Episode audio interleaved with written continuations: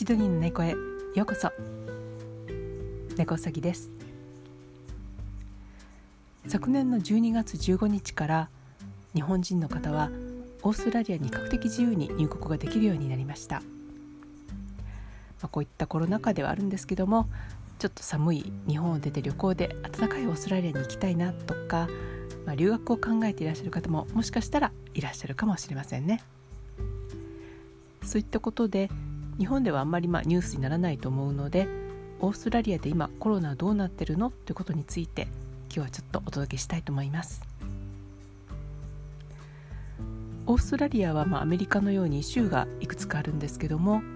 その州が小さい独立国のような感じでそれぞれのコロナ対策とかそういったことを出しているので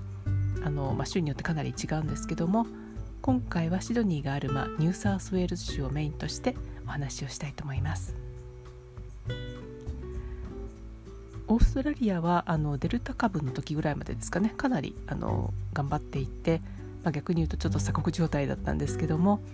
特別な許可を取った方のみが出国できたり入国できたりしていました。なので私も出国したかったんですけども残念ながらできずに結構辛い 2,、え、2年間を過ごしましたね。なので昨年の11月頃あたりまでかなりえー、この感染者を抑え込んでたんですけども12月にオミクロン株が出てきたっていうのと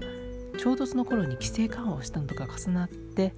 もうなんかあっという間に感染が拡大してしまいました。数日前には1日のオーストラリアの感染者の数が10万人を超えてしまってちょっとびっくりしたんですけども今日は確か、えー、7万人ぐらいですかね。ちょっと減ったみたいですけどももうかなりあの感染が広まってきています。ただオミクロン株はほぼ軽症で済むっていうことなので昔はかなりのお店が閉まったりしたしてたんですけども今は経済的な規制というのはあまりないみたいに思います、まあ、規制といえば屋内でマスクをするとかあとお店に入る時にあの QR コードがついあの飾ってあるといいますかねあの表に置いてありますのでそれをスキャンして、まあ、記録に残すっていう程度ですね。あとはあのクラブとかではまあ歌とかダンスを、まあ、最近ちょっとまた禁止になったんですけどもそれぐらいであんまり規制らしい規制はありませんオーストラリア人は思ったよりみんなマスクを真面目につけているので、まあ、あのヨーロッパで問題になっているようなマスクなしであの歩いてるとか、まあ、そういう感じは屋内ではあんまり見られませんね。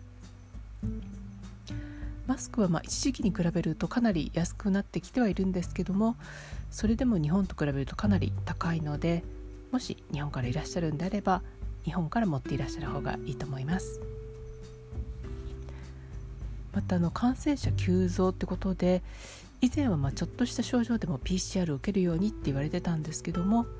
今は症状がない人とかあと軽症の人は簡易キットで検査をしてほしいと政府は言ってきています。ただその簡易キットが今品不足で手に入らないので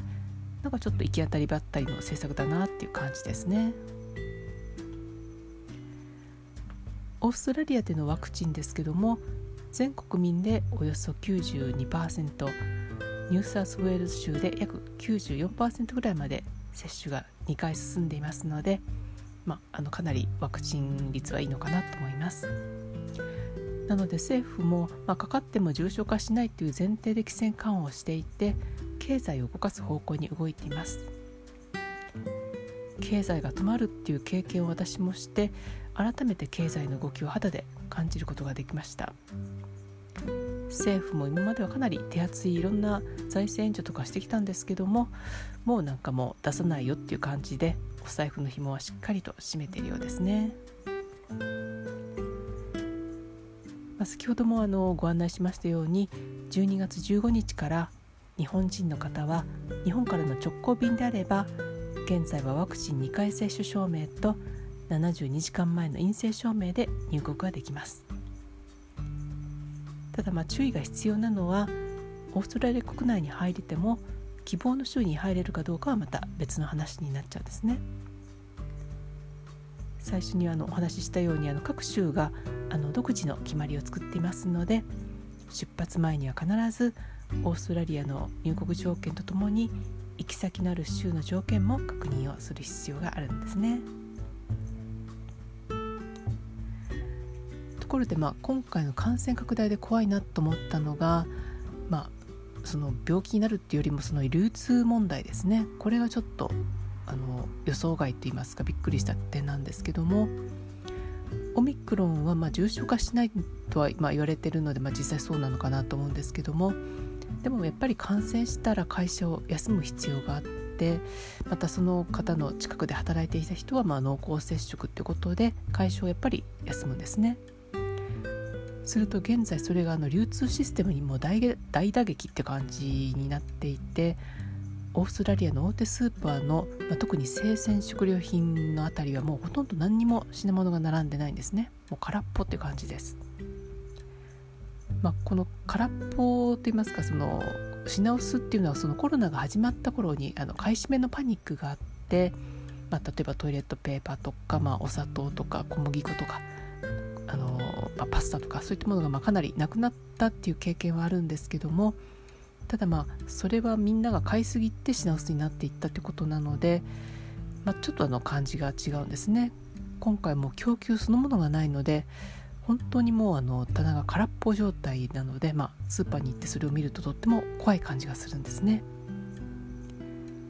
これから感染が広がっていく日本でも、まあ、もしかしたら似たようなことが起こるのかもしれません。供給網っていうのはあんまり普段気にしてなかったんですけどもまさしくあの血管を走る血液のようなものものなんだなってことがひしひしと感じられました。病院もまあ同じくあの医師や看護師さんが、ま、コロナにかかって休むとそれだけでも医療が逼迫することになっているので感染力が強いコロナは、まあ、重症化しないので、えー、まあ安心なのかなと思っていたら、まあ、とんでもないところで大きなダメージを社会に与えそうです。まあ、ということでまあオーストラリアとしてはもう皆さんウェルカムっていう感じなんですけども日本帰国後の隔離のことを考えると、まあ、んまりオーストラリアに行きたいっていう方は、まあ、いらっしゃらないのかもしれないんですけども、まあ、今すぐは無理でもきっと近々あのコロナも収まると思いますのでその時には是非自然や動物を満喫できるオーストラリアに遊びに来てくださいね。それでは今日はこの辺で。本日もお聴きいただきありがとうございました猫うさぎでした